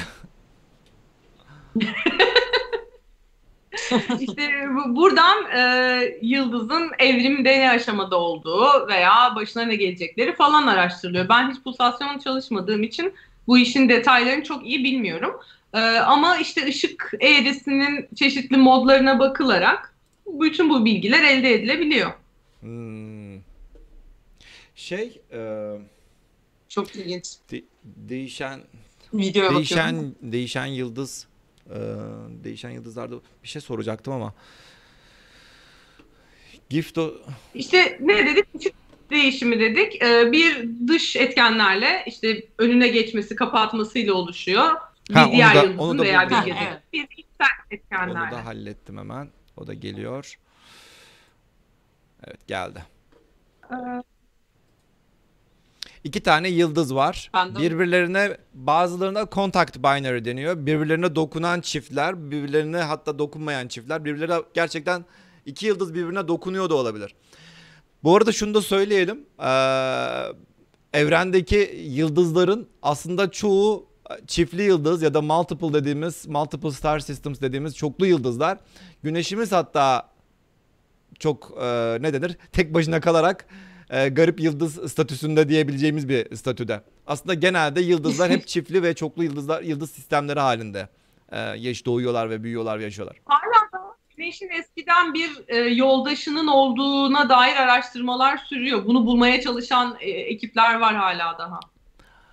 Hmm, varmış ama sonradan Hatta bir gibi. bir şey Gibi bir, bir teoride Evet. de şey var işte Jüpiter acaba olabilir miydi diye e, söyleyenler var. Jüpiter e, evet çok büyük ama bir yıldız olabilecek bir şeyde de değil e. Ya da brown dwarf Hmm. deniyor işte ka- ka- kahverengi cüceler deniyor. Belki onda başka bir şeyde konuşabiliriz. Burada başka işte böyle e, yıldızın ışığı. Bizim işte yapmaya çalıştığımız Ankara Üniversitesi'nde yapmaya çalıştığımız şey şu minimumun görebilmek. Bu minimumu görüyorsun sonra ikinci minimumu görüyorsun. Bir tane bir yıldızın önünden geçiyor sonra öteki aynı öteki yıldızın önünden geçiyor. İki tane minimum görüyorsun. Ondan sonra bu bu minimumdan bir tane daha görüyorsun şurada. Ve e, ondan sonra diyorsun ki iki minimum arasındaki süre örneğin bir buçuk gün, iki gün, bir hafta, beş hafta. Peki ne işe yarar? Ne öğrenebilirim ben bu e, değişen yıldızlardan? Ben bu minimumu gördüğüm anda ne ne öğrenebilirim? Ne işime yarıyor bu benim? bu şey e, bu minimum. Bir yıldız hak Bana Bunu şu an bana gösteriyorsun. Damla'ya Ha yok yok sana çünkü soruyorum sana soruyorum. Ee, yani bir, bir yıldız Göster bir yıldız hakkında nasıl bilgi alabiliyorum ben sadece şu iki tane minimumu gördüğüm anda. İşte bu iki minimumu gördüğümüz zaman yıldızların birbiri arasındaki uzaklığını e, ne yapabiliyoruz? Ha diyorsun ki şu, şu Bulabiliyoruz. ikinci minimum şuraya çok yakın olmuş olsaydı contact binary diyecektik değil mi? Yani ikisi birbirine do- değen iki tane çift olacaktı. Evet. Ve- Bu minimumların ne kadar derin olduğuna bakarak Derin- e, yıldızların ne kadar birbirine benzer büyüklükte, benzer sıcaklıkta olduğunu söyleyebiliyoruz. Hmm. Bu minimumların tekrarlamasına bakarak yıldızların birbiri etrafında kaç günde, kaç saatte döndüğünü, dönme dönemini hesaplayabiliyoruz. Aa, çok ilginç. Ee, bu minimumlara girişin ne kadar eğik olduğuna bakarak yıldızların birbiri etrafında dönme ekseniyle bizim bakış doğrultumuzdaki açıyı hesaplayabiliyoruz. Ee, başka? Bu bir de sadece ve sadece bu fotometre dediğimiz yöntem. Ki fotometre yöntemi çok eski bir yöntemdir. Yani bundan sonra artık tayf sistemlerine geçmiş durumdayız. Artık tayflarla e, gözlemler yapıyoruz. Hatta tayfı da az önce bahsederken şu, önce şöyle gösterelim. Şimdi e, tayfı da soracağım şimdi Tuğçe hocam. Fotoğrafı fotoğrafla Tamam, beraber göstereyim. şey arıyorum Ha, ben. Bana fotoğrafla sorma. beraber göstereyim. Ee, en azından şöyle görmüş olalım. Şimdi yayının başında da bahsetmiştik. Örneğin güneşten ışık aldık değil mi? Güneşten gelen ışığa bir tane prizma geçiriyorsunuz. Prizmadan çıkan ışık gördüğünüz gibi bir e, bir e, gökkuşağı ış, gökkuşağı renklerine e, dönüşüyor. Şu şurada gördüğünüz gibi. Şimdi işin ilginç tarafı şu. Sen bu gökkuşağının içerisinde mikroskopla baktığında böyle çok detaylı baktığında o, o renklerin içerisinde renklerde böyle siyahlıklar görüyorsun. Şu şekilde gör, şu şekilde siyahlıklar görüyorsun. Bu siyahlıklar her her biri farklı bir atomdan ya da molekülden ortaya çıkıyor. Ve sen diyorsun ki şurada Hmm. şu şu siyahlık varsa evet diyorsun. Burada örneğin şu anda hidrojen gazı var. Bilmem şu e, ne bileyim helyum gazı var. İşte e, oksijen gazı var. Bilmem şu gaz var, bu gaz var. Yani bunları tek tek çıkartabiliyorsun ve her biri ayrı bir moleküle ya da e, atoma e, tekabül ediyor.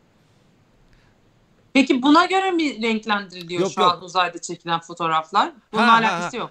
Uzaydan gelen fotoğrafları e, denebilir. Özellikle Hubble'ın fotoğrafları hep siyah beyaz gelir ama sen e, oradaki gelen foton fotoğrafı örneğin dersin ki ben buradaki bu fotoğraftaki bütün işte e, helyumları onun renkleri vardı herhalde değil mi Tuğçe hocam? Ben optik şeyleri bilmiyorum da örneğin helyumu kırmızı yapı, yaparlar. İşte bilmem argonu ne bileyim mavi yaparlar. Öyle bir bir şey var değil mi hocam?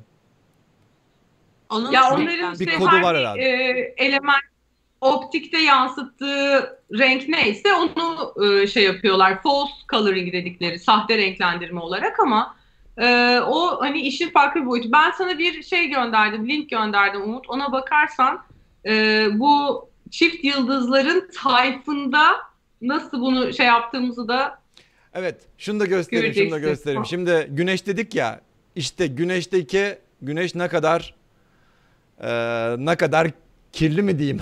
Güneşteki bütün bütün Ay, evet, atom ve benim de moleküller. Ya sevdiğim aslında burası hep zaten. atomları gösteriyor değil mi? Molekül yoktur. Yani bu optikte molekül gözükmüyor değil mi? Genelde bunların hepsi atomlar olması lazım. titanyum oksitler Var, falan var. var. sanırım ya. Var Doğru var işte. tabii. Ee, özellikle soğuk yıldızların zaten tayfı hep moleküler tayf, ba- e, moleküler çizgiler baskın olduğu için e, bunu hani şeye grafiğe aktardığında gürültüye benzer bir şey Ama çıkıyor. şeyde diyorum optik Aa, optikte var oluyor mu? Yoksa direkt yine infrarede falan kayıyor muyuz? Kırmızı ötesine kay- Ya, optiğin infrared Mavi mavi, tarafı, tarafına bak. Hep böyle Zaten mavi tarafı bantlar. bayağı Çok karışık fazla gördüğünüz gibi. Bu o, Evet. bu güneşten Aa. gelen biz o biz aslında bu e, tayf gözlemi dediğimiz şey. Biz aslında o teleskopun arka Tuğçe'nin hocanın da arkasında gördüğünüz bir teleskop. O teleskopun iç- içerisine bir tane tayf koyuyor. Şey koyuyoruz. E, bir tane prizma koyuyoruz. Koyduğumuz prizma ama e, o kadar çok gelişmiş ki biz e, bunu iyice yayabiliyoruz böyle. O o iyice büyütebiliyoruz ve o her bir e, şeye e, her bir alana baktığımızda da biz bunu görüyoruz. Neyse. Evet, eee, Hmm. bu arada senin e, şeyini bulayım hemen. Son gönderdiğin. Evet evet. Onu bulursan çift yıldızların tayfını çok güzel anlatıyor. Daha güzelleri de vardı ama. Evet hocam, bu Görüntüyü görüntüde koyalım. ne görüyoruz? Şimdi bu görüntüde bir çift yıldızdan aldığımız tayfın e, yıldızlar hareket ettikçe nasıl değiştiğini görüyoruz. Bu iki yıldız tek e, bir doğrultuda bizim bakış doğrultumuzda hizalı olduğunda bir tane tayf alıyoruz ve Hmm. e, yıldızda yıldız tayfında görmeyi beklediğimiz e, belirli bir elementin çizgisi beklediğimiz yerde görünüyor. En üst satırda gördüğümüz gibi o siyah çizgiler. Biz bunların hangi dalga boyunda olması gerektiğini biliyoruz. Diyelim ki işte Hmm. e, hidrojen 6563 angstromda bir çizgi verecektir diye biz onu biliyoruz. 6563 angstromda bir çizgi gördüğümüzde bunun hidrojene ait olduğunu biliyoruz mesela. E, ama bakıyoruz ki Type'da sadece hidrojen yok neyin nerede olduğunu bildiğimiz. İşte helyum var, kalsiyum var, başka çizgiler var. E, öyle bir şey oluyor ki bir bakıyoruz bütün çizgiler belli bir miktarda sağa yani kırmızıya ya da maviye kaymış durumda. Biz bu Hmm. çizgilerin yer değiştirme miktarına bakarak çizgi hangi yıldızdan geliyorsa o yıldızın hızını ölçebiliyoruz. Ee, buna radyal hız ölçümü deniyor. Hmm. Özellikle çift yıldızların tayfında e, en çok faydalandığımız özellik bu.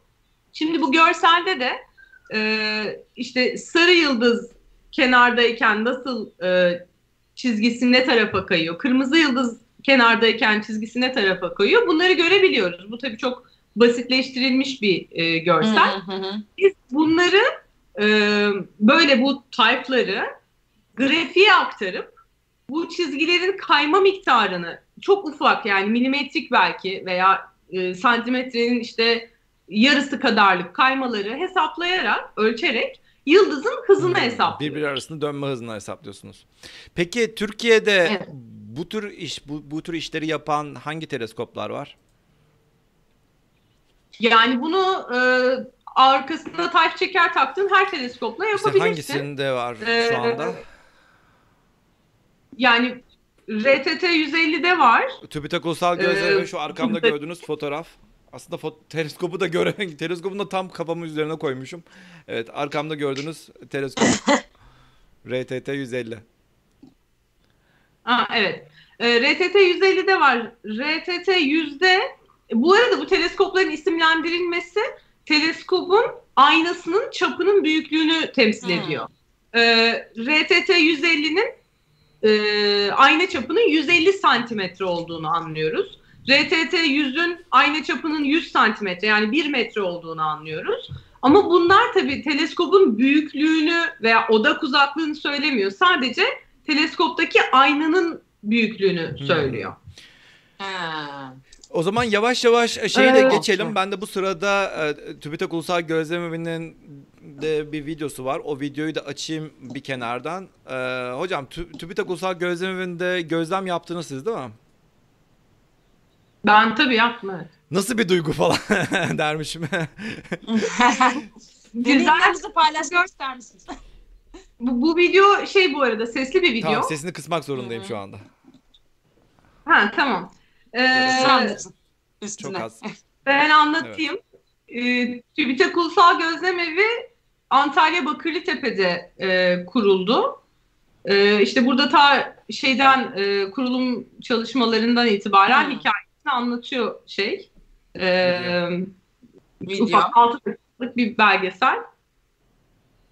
Ee, ben ilk ne zaman gittim? İlk öğrenciyken bir hocanın e, projesinde asistan olarak gittim. Ee, herhalde bir 7-8 gece falan gözlem yaptık. Yani çok net hatırlamıyorum. CV'me baksak e, doğru günleri biliriz yani de e, şu anda ezbere bilemiyorum yani hani. Ee, böyle demiş, aa bak aslında öyle değilmiş demesin sonra kimse. Hocam yani. Tu Tuğça'nın kısaltılması mı? Sizin adınıza mı yapıldı bu? Tuğça'nın kısaltılması mı? Be- benim için teleskop yaptılar Türkiye'de maalesef değil. Anıt teleskopu Sizin adınıza koyuyorlar. mı bu anıt dikildi? pardon, pardon. Daha ben- Böldüm. Ya Burada ciddi bir şey konuşuluyor. Neyse ben de Mars'a Mars'a Hocam benim adıma bir tane u- şey araç gidiyor şu anda. İki hafta sonra fırlatılacak yani Umut isminde.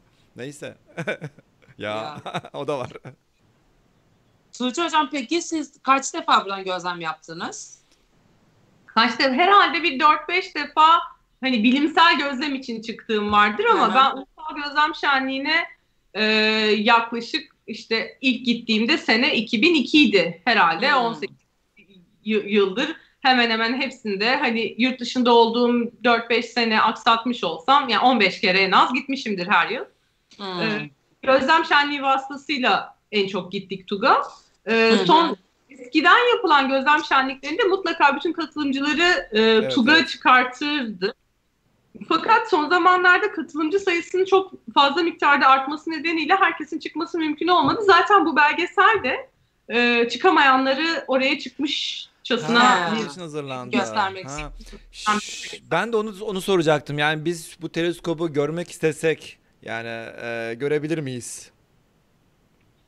Nasıl Ya benim bildiğim kadarıyla şu anda yeni bir düzenleme yapılıyor ve halk etkinlikleri olacak şekilde, e, grup e, ziyaretleri olacak şekilde bir şeyler ayarlanmaya çalışılıyordu geçen sene. Ama tabii bu salgın nedeniyle süreç nasıl Hmm. ilerledi, e, durduruldu mu, vaz mı geçildi yoksa bir gelişme var mı onları bilmiyorum.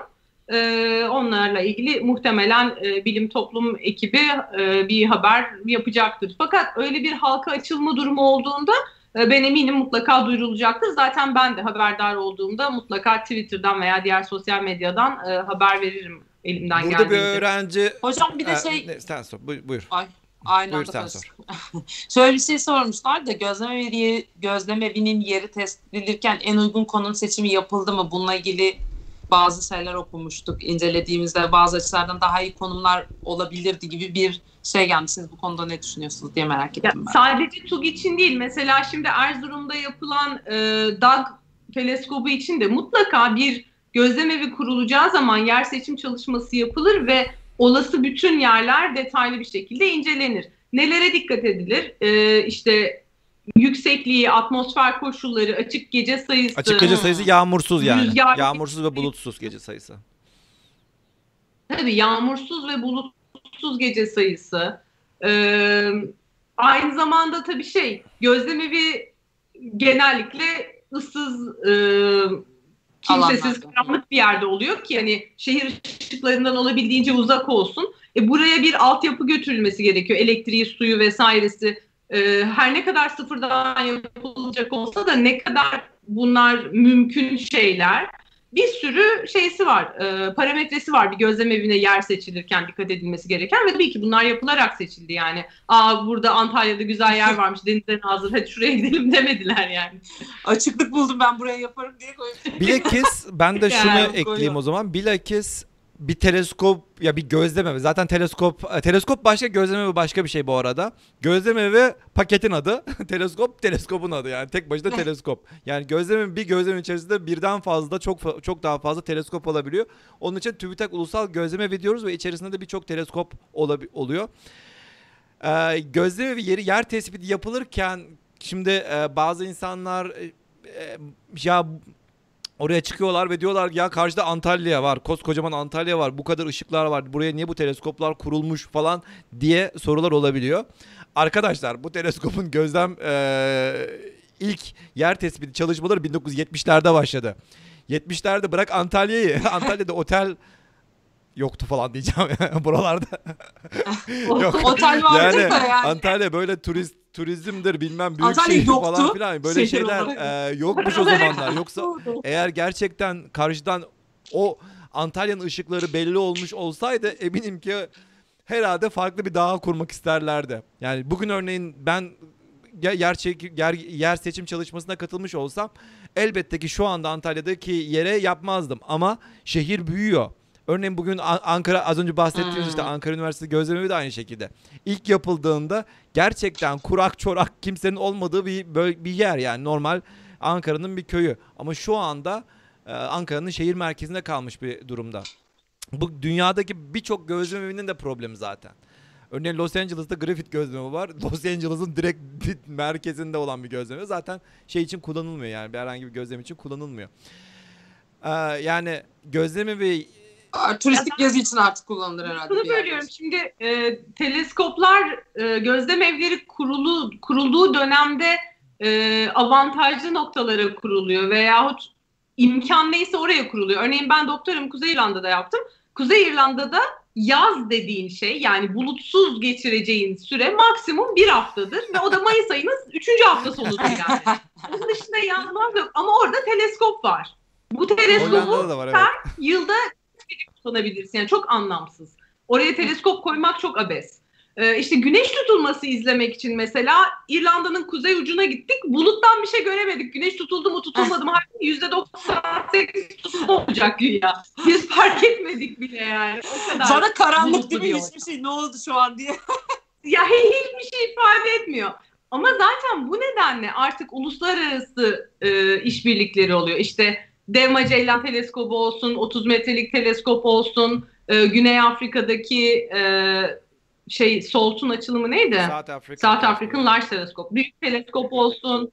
Yani artık üniversiteler, gözlem evleri, fakülteler, enstitüler olabildiğince maddi güçlerini bir araya getiriyorlar. E, beyin Hmm. güçlerini bir araya getiriyorlar. Ve büyük. dünyanın neresinde olduğundan bağımsız olarak bir yer seçip orada teleskop gözlem evi kurmak için güçlerini bir araya getiriyorlar. Zaten e, bu vesile, yani bu nedenle de remote gözlemler, uzaktan gözlemler artık iyice önem kazandı. Çünkü Doğru. işte ben İrlanda'dayken mesela bizim gözlem evinin Güney Afrika'daki gözlem eviyle anlaşması vardı ve biz oraya gidiyorduk. E, İrlanda'dan Güney Afrika'ya gitmek var bir, bir de evinde oturup bağlanıp oradaki teleskoptan gözlem yapmak var. Aynı Doğru. şekilde ben Kore'deyken Kore'deki enstitü e, McDonald gözlemeviyle anlaşmalıydı. Amerika'ya gidiyorsun Kore'den. Dünyanın diğer ucu yani. Belki Doğru. iki gece gözlem yapacaksın. 15 saat yol gidiyorsun. 15 saat yol geliyorsun. Zaten bitti. Uzaktan bağlantılar artık mümkün olduğundan beri bunlar da ortadan kalkıyor. İşte gün geçtikçe zaten bu korona vesilesiyle de e, evden çalışmalar, home office çalışmalar iyice yaygınlaştı. Hatta bir birçok bakıma mecburi hale geldi.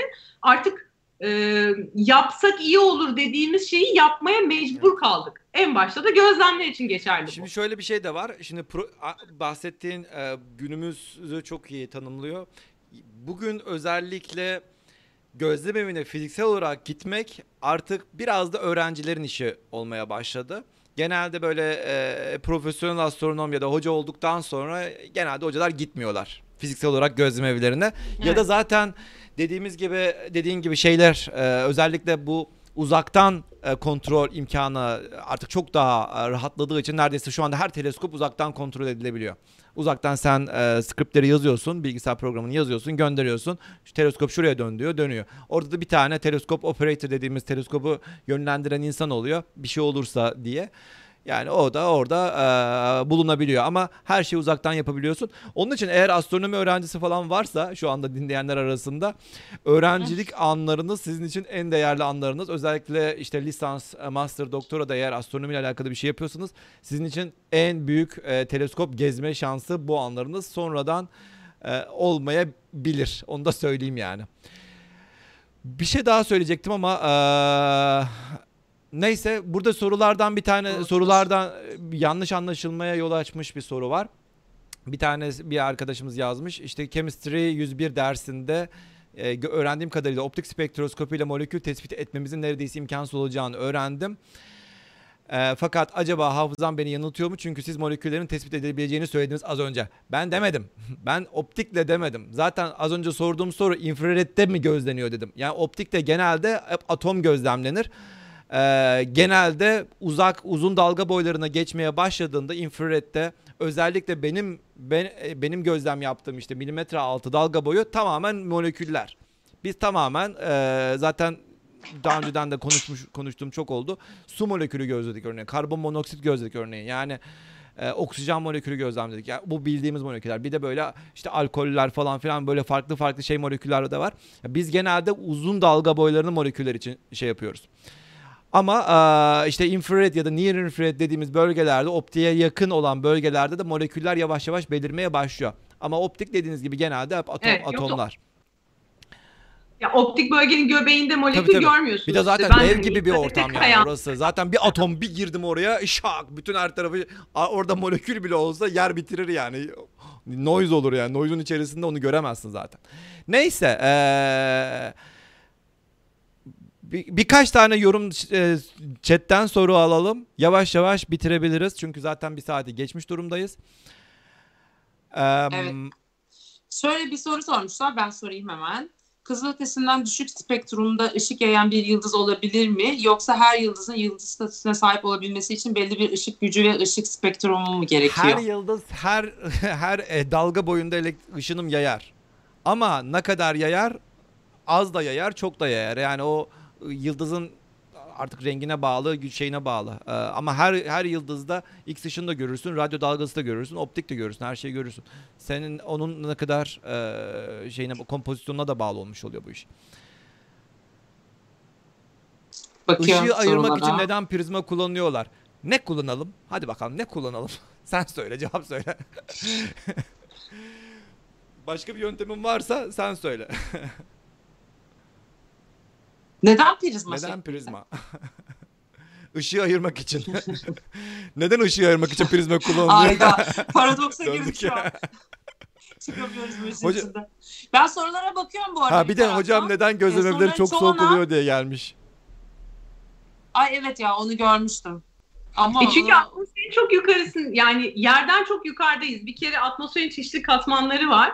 Atmosferin en alt katmanını zaten yerde bırakıyoruz. Gözlem evinde e, sabaha kadar gözlem yaptığında e, biz yani e, tamam güneş doğdu teleskobu kapattım bir dışarı çıkayım dediğinde çoğunlukla bulutların ayaklarının altından geçtiğini görürsün. Yani o atmosferin en alt katmanındaki bulutların üstüne çıkıyorsun. Yukarı çıktıkça da hava güneşe soğuyor haliyle. Ee, atmosfer tabakası inceliyor. Onun da etkisi var. Artı e, ay ne diyecektim Umut ya. ben de ayrıtır oynama. yok yok Bundan yukarısı sonra falan demiştin ama. yapacağım yayınlarda. Artık artık. Ha, Artı e, şey böyle uzun gözlem yaptığımız geceler kış geceleri oluyor. Ha, Yazın zaten ge- gece süresi çok kısa olduğu için e, uzun gözlem yapabildiğin zaman en azından kuzey yarımkürede e, şeyler Ocak ayı işte Aralık ayı falan oluyor. Haliyle de mevsimsel olarak Şimdi da op- oluyor. optikçilere diss Bunu atayım. diyecek. Atayım mı? Aa. Biz radyocular için Şurada. Canlı yayında canlı yayında geldik. Biz radyocular için e, ister kış olsun, ister yaz olsun, e, ister bulutlu olsun, ister gündüz olsun, ister gece olsun bir şey fark etmiyor. Ya evet ben McDonald's'ta infrarette gözlem yaptığımda ilk defa infrarette gözlem yapıyorum. Teknisyenle birlikte konuşuyoruz. Ya dedim hava Soğuk. kapalı. Eee dedim böyle. Ya Yani na- nasıl soğumaz? Bulut işte. Eee dedi. Ben böyle yaptım bakalım dedim. Yani ya bu gerçekten teknisyen değil, fake birini koydular buraya. Ya da hani bir şey söyleyeceğim ve kendimi çok ağır rezil edeceğim. Susayım bir dedim. Sonra böyle bir aydınlanma yaşa. İnfrared. Vay. Dediğimiz gibi bizim için gündüz gece de fark etmiyor. İsterseniz gündüzün güneşin de güneş orada olsun biz buradan gözlem yapabiliyoruz. Yani güneşin direkt dibine doğru teleskopu tutmuyorsun elbette ki ama başka bir yöne doğru teleskopunu tutup gözlem yapabilirsiniz. Bulutlu olması bizim için e, su buharı çok e, kötü oluyor. Onun için biz su buharına çünkü su buharının dedik ya işte molekül gözlemleri. Molekül H2O'nun çok derin bir çok geniş bir line'ı var. E, işte molekül çizgisi var. O çizgi e, spektrumu kaplayabiliyor. Biz onun için e, su buharının daha yukarısını yani onun için yine de dağlarda göz- dağlara kurmamız gerekiyor o tür teleskoplara. Bir de ha şunu söyleyecektim aslında. E, teleskop kurarken özellikle çöl ve yüksek yerlerin tercih edilmesi e, özellikle bu zamanlarda çok daha popüler olmaya, olmaya başladı. Eskiden herkes kendi ülkesine kuruyorlardı. İşte uçak e, bu kadar e, yaygın değildi diyelim. İlk böyle 100 yıl öncesinden işte e, 50 yıl öncesine kadar bu şekildeydi. Yani sürekli her her taraftan her tarafa uçma e, imkanı olmuyordu. Yine de kendi ülkeni kurmak e, zorunda hissediyorsun teleskobu. Şu anda gerçekten yerleşim yerine çok uzak artı çöl olması e, ve yüksek yer olması çok e, tercih sebebi. E, çöl olmasının sebebi de yakın bir zamanda oraya kimsenin yerleşim yeri kurmayacağını düşünüyorlar. Ondan dolayı özellikle örneğin e, Şili'deki e, Şili'deki o teleskopların kurulduğu o dağlar gerçekten çöl. İnsan yaşamak istese insan mı yaşar lan burada diyeceğimiz yerler yani. Burada hem yüksek bu kadar Geleceğe Ne ge- yatırım aynen. yapıyorlar yani. Biraz da geleceği düşünüyorsun. Şimdi sen Antalya'da e, ne yap ne yaparsan yap Antalya'da e, yani bir şekilde gelişirdi, büyürdü şey. Onun için e, ülkeler genelde Şili'ye yatırım yapıyorlar. Şili'ye kurmaya çalışıyorlar teleskoplarını. Çünkü oraya yerleş zaten Şili devleti de çok ciddi destek veriyor. Çünkü çok ciddi para geliyor astronomlardan. Astronomi camiası çok ciddi para gönderiyor onlara. E, onlar için de hem bir gelir kaynağı olmuş durumda ve orada da gerçekten e, çöl. Ben Atakama çölüne gittim. Atakama çölü gerçekten çöl yani. E, Yani oraya yerleşim yeri yerleşim Gerçek yeri çöl. kurmanın hiçbir anlamı yok. Git başka bir yerde e, kur diyebileceğimiz yerler. Evet. Başka soru varsa evet toparlayalım. toparlayalım mı? Çünkü bakıyorum çok yani şöyle genel olarak sorulara bakıyorum ama konuşurken soruların bazılarına cevap verdiğiniz Evet, için evet. tekrar olmaması açısından o soruları tekrar sormuyorum. Yayında kalacağı için şimdi sonrasında Hocam diss atın tekrardan. etkileşimi artar diyor. Biraz daha Ee, diss atalım falan. YouTube'da izlersin. Birbirlerine girdiler. Saç saça baş başa. Ka- Şu anda radyo optik Aynen. savaşıyor. Biraz Aynen. Biraz da aslında şeyden de bahsetmek istiyorum. Tuğçe Hoca'nın e, böyle yaptığı projelerden Tuğçe Hoca'yı takip edelim. Şimdi birazdan bu arada Tuğçe Hoca'nın Twitter hesabını vereceğim arkadaşlar. Takip etmek isteyen Birazdan insanlar değil, zaten lütfen altta yazıyor. Tuğçe Hoca'ya daha fazla. Altta ver. Evet, altta yazıyor ama görmezlerse hemen tıklayıp gitsinler. Şu an attım. Şu an hızlıca takip edebilirler. Birincisi Tuğçe Hocam şeyi sormak istiyorum. Bir tane podcastiniz var. Astronotlar diye. İsmi çok güzel bence. Biraz böyle içeriğinden bahseder misiniz? Ne konuşuyorsunuz astronotlarda? Astronotlarda biz e, mümkün olduğunca her pazar akşamı yayınlamaya çalışıyoruz yeni bölümü. Yılbaşından beri başladık. Çok güzel e, 5-6 kişilik bir ekibimiz var. E, ilk bölümler yani ilk birkaç ay daha böyle e, nasıl diyeyim radyo programı tadında kendi tek kişilik monolog şeklinde ilerliyordu. Astronomiyle alakalı, uzayla alakalı güncel haberleri, olayları anlatmaya çalışıyorduk. Sonra ee, özellikle son bir aydır falan e, biraz daha böyle sohbet şeklinde yapıyoruz. Birbirimizle röportaj şeklinde. Çok uzun değil. Maksimum 10-15 dakika en fazla sürüyor. Ee, işte güncel konular neyse ondan bahsediyoruz. Veya ilgimizi çeken bir konu varsa. Örneğin geçen hafta ayın arka yüzüne yapılan uzay görevlerinden bahsettik. Ee, Kenan ve Emine sundular programı. Ee, yarın mesela yeni bir bölüm gelecek. Onu benim hazırlamış olmam lazım. Ee, hazırlayacağım inşallah. Bekleyenler varsa şu an burada. evet şu an e, şey, yapım aşamasında. Ay. Ee, umuyorum ki yarına yetiştireceğiz. Ee, astronotlar böyle. Bunu podcast olarak Spotify'dan, e, Anchor'dan ve başka birçok yerden dinleyebilirsiniz. Herhangi bir platforma bağımlılığımız yok. Şahane. aynı zamanda dinlemek istemeyip okumak isteyen olursa da astronotlar.space web Space. sitemizde e, yazılı halde evet. bulabilirsiniz. Chat'e az önce onun linkini verdim. Ee, hem yazılı hem de dinlemek isterseniz dinleyici versiyonu Evet. o sitede var. Değil mi? Evet. Doğru Ee. Evet doğru. Astronotlar öyle. Ee, bir ara yaptığım bir astro kahve e, ben Türkiye'deyken olabildiğince e, farklı şehirlere gidip e, astronomi üzerine sohbetler yapmaya çalışıyordum. Bu da astro kahve altında. Fakat tabii hem salgın olunca ben gelemedim hem de insanlar bir araya gelemedi. Olabildiğince e, farklı yerlerdeki astronomları tanıtan yaptıkları Hmm. işte anlatan ufak bir podcast serisi yaptık. Ama e, bu Covid Covid-19 günlükleri olarak çıktı. Şimdi farklı ufak mini seriler olarak devam edecek. Astro Kahve'yi de e, o şekilde takip edebilirsiniz. Biraz daha işin profesyonellerinin e, anlatması, Anlatıldı. sohbet Hmm. üzerine diyelim. Öyle. Bir de sizin şey projeniz var. Ondan da bahsediyor. Benim çok severek takip ettiğim bu Yıldız Yolu projesi var. Ee, Covid sebebiyle sanırım bu sene biraz sekteye uğradı ama hem biraz böyle projeyi anlatın ne yaptığınızı bilmeyenler varsa ki bilmeyenler varsa bence ayıp ediyorlar diye düşünüyorum. Çünkü çok tatlı bir proje. Her yerde de bayağı bir ekstözlükte falan filan çok güzel yazılar var hakkında. Biraz hem projeden bahsedin hem de 2021'de görebilecek miyiz e, projeyi diye bir de son sorum da bu. Evet, şimdi Yıldız Yolu projesi e, eğer gerçekleşebilmiş olsaydı gerçekten e, Türkiye'de fark yaratacak e, eğitim, astronomi eğitimi açısından önemli projelerden biri olacaktı. Yapmayı hedeflediğimiz şey Ankara'dan yola çıkıp e, her coğrafi bölgede beş farklı şehire gitmekte. Bir araba, bir teleskop, ben ve yanımda e, yoldaş Yıldız dediğim bir e, arkadaşımla birlikte. E, özellikle üniversite ve gözlemevi barındırmayan şehirleri seçtik. Hı. Toplam 35 şehire gidecektik. E, ve köy okullarına gidip orada teleskoplarla, çocuklarla gözlem yapacaktık. E, iki amacı vardı projenin, hala var aslında. Birincisi astronomiyi tanıtmak, sevdirmek, teleskopla gözlem yapmayı sağlamak. Hı hı.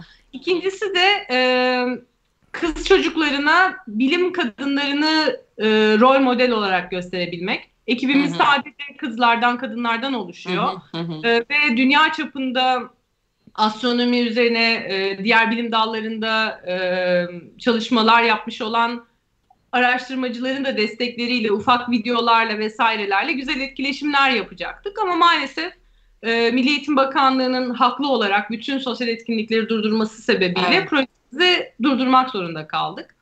E, 2021'de bunu yapabilecek miyiz? Ee, yani yine aynı desteği bulabilecek miyiz bilmiyorum. Birazcık e, destek ihtiyacımız var tabii ki. E, maddi olarak, e, lojistik olarak bize hı hı. çeşitli imkanlar sağlayacak bir ekip. Aynı şekilde benim de e, durumum yani iş imkanlarım buna el verecek mi onu da bilmiyorum. Tabii olmasından geleni yapacağız. E, bu biraz şey aslında popstarların turnesi gibi bizim de astronomi turnemiz olacaktı. Çünkü Ankara'dan yola çıkıp e, önce güneye, sonra doğuya, sonra kuzeye, batıya ve en son noktamızda e, TÜBİTAK Ulusal Gözlem olacak şekilde Antalya olacaktı. Ve bu aralıksız bir süreç olacağı için tabii yani aralıksız Ciddi bir zaman ve çok yoruluyorsun. Çok. Ee, yani. yani. Ben iki hafta yaptım. Geberdim. Şöyle düşün. Ya onun üstüne bir de şunu ekle yani e, akşam gözlem yapıyorsun, gece yatıyorsun, uyuyorsun, ertesi gün sabah kalkıyorsun, 3 saat mesafedeki başka bir şehre gidiyorsun arabayla biliyorum. ve kendin sürüyorsun yani. Varıyorsun, azıcık dinleniyorsun, ondan sonra ekipmanı kuruyorsun, bir kere daha aynı şeyleri anlatıyorsun ama böylelikle tüm Türkiye'yi geziyorsun. Bu çok güzel bir sinerji yaratacaktı. Olur, olur yani. Ee, hala daha yapılabilir. Olur yani, yani ne diyelim. Olması gereken bir şey. Projenin bütün detayları hazır.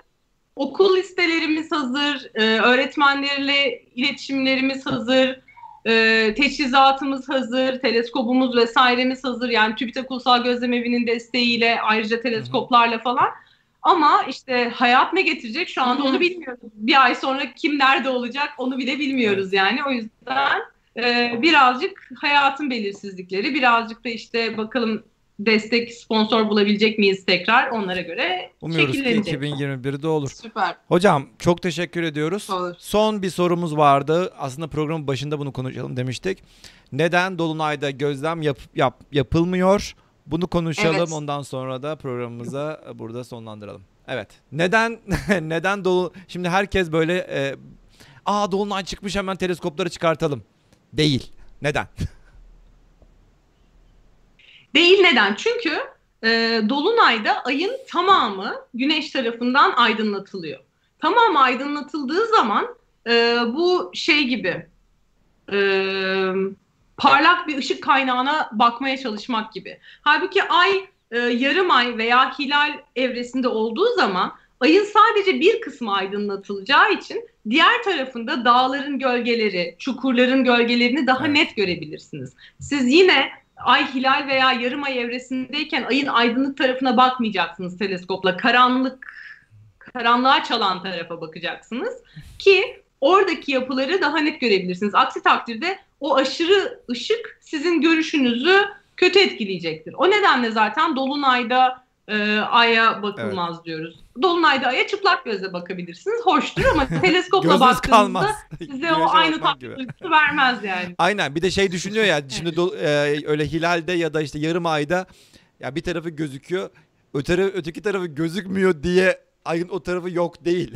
o tarafı zaten var. Yine var yani. Böyle teleskopla e, baktığınızda e, o öteki tarafı görebiliyorsun. İşte az önce e, Tuğçe Hoca'nın söylediği gibi yani karanlık tarafına baktığınızda zaten görebiliyorsunuz o tarafa. Evet hocam çok teşekkür ediyoruz programımıza geldiğiniz için. Ben teşekkür Başka ediyorum. bir davet zaman zaten için. e, mutlaka yeniden e, sizi misafir etmeyi çok isteriz.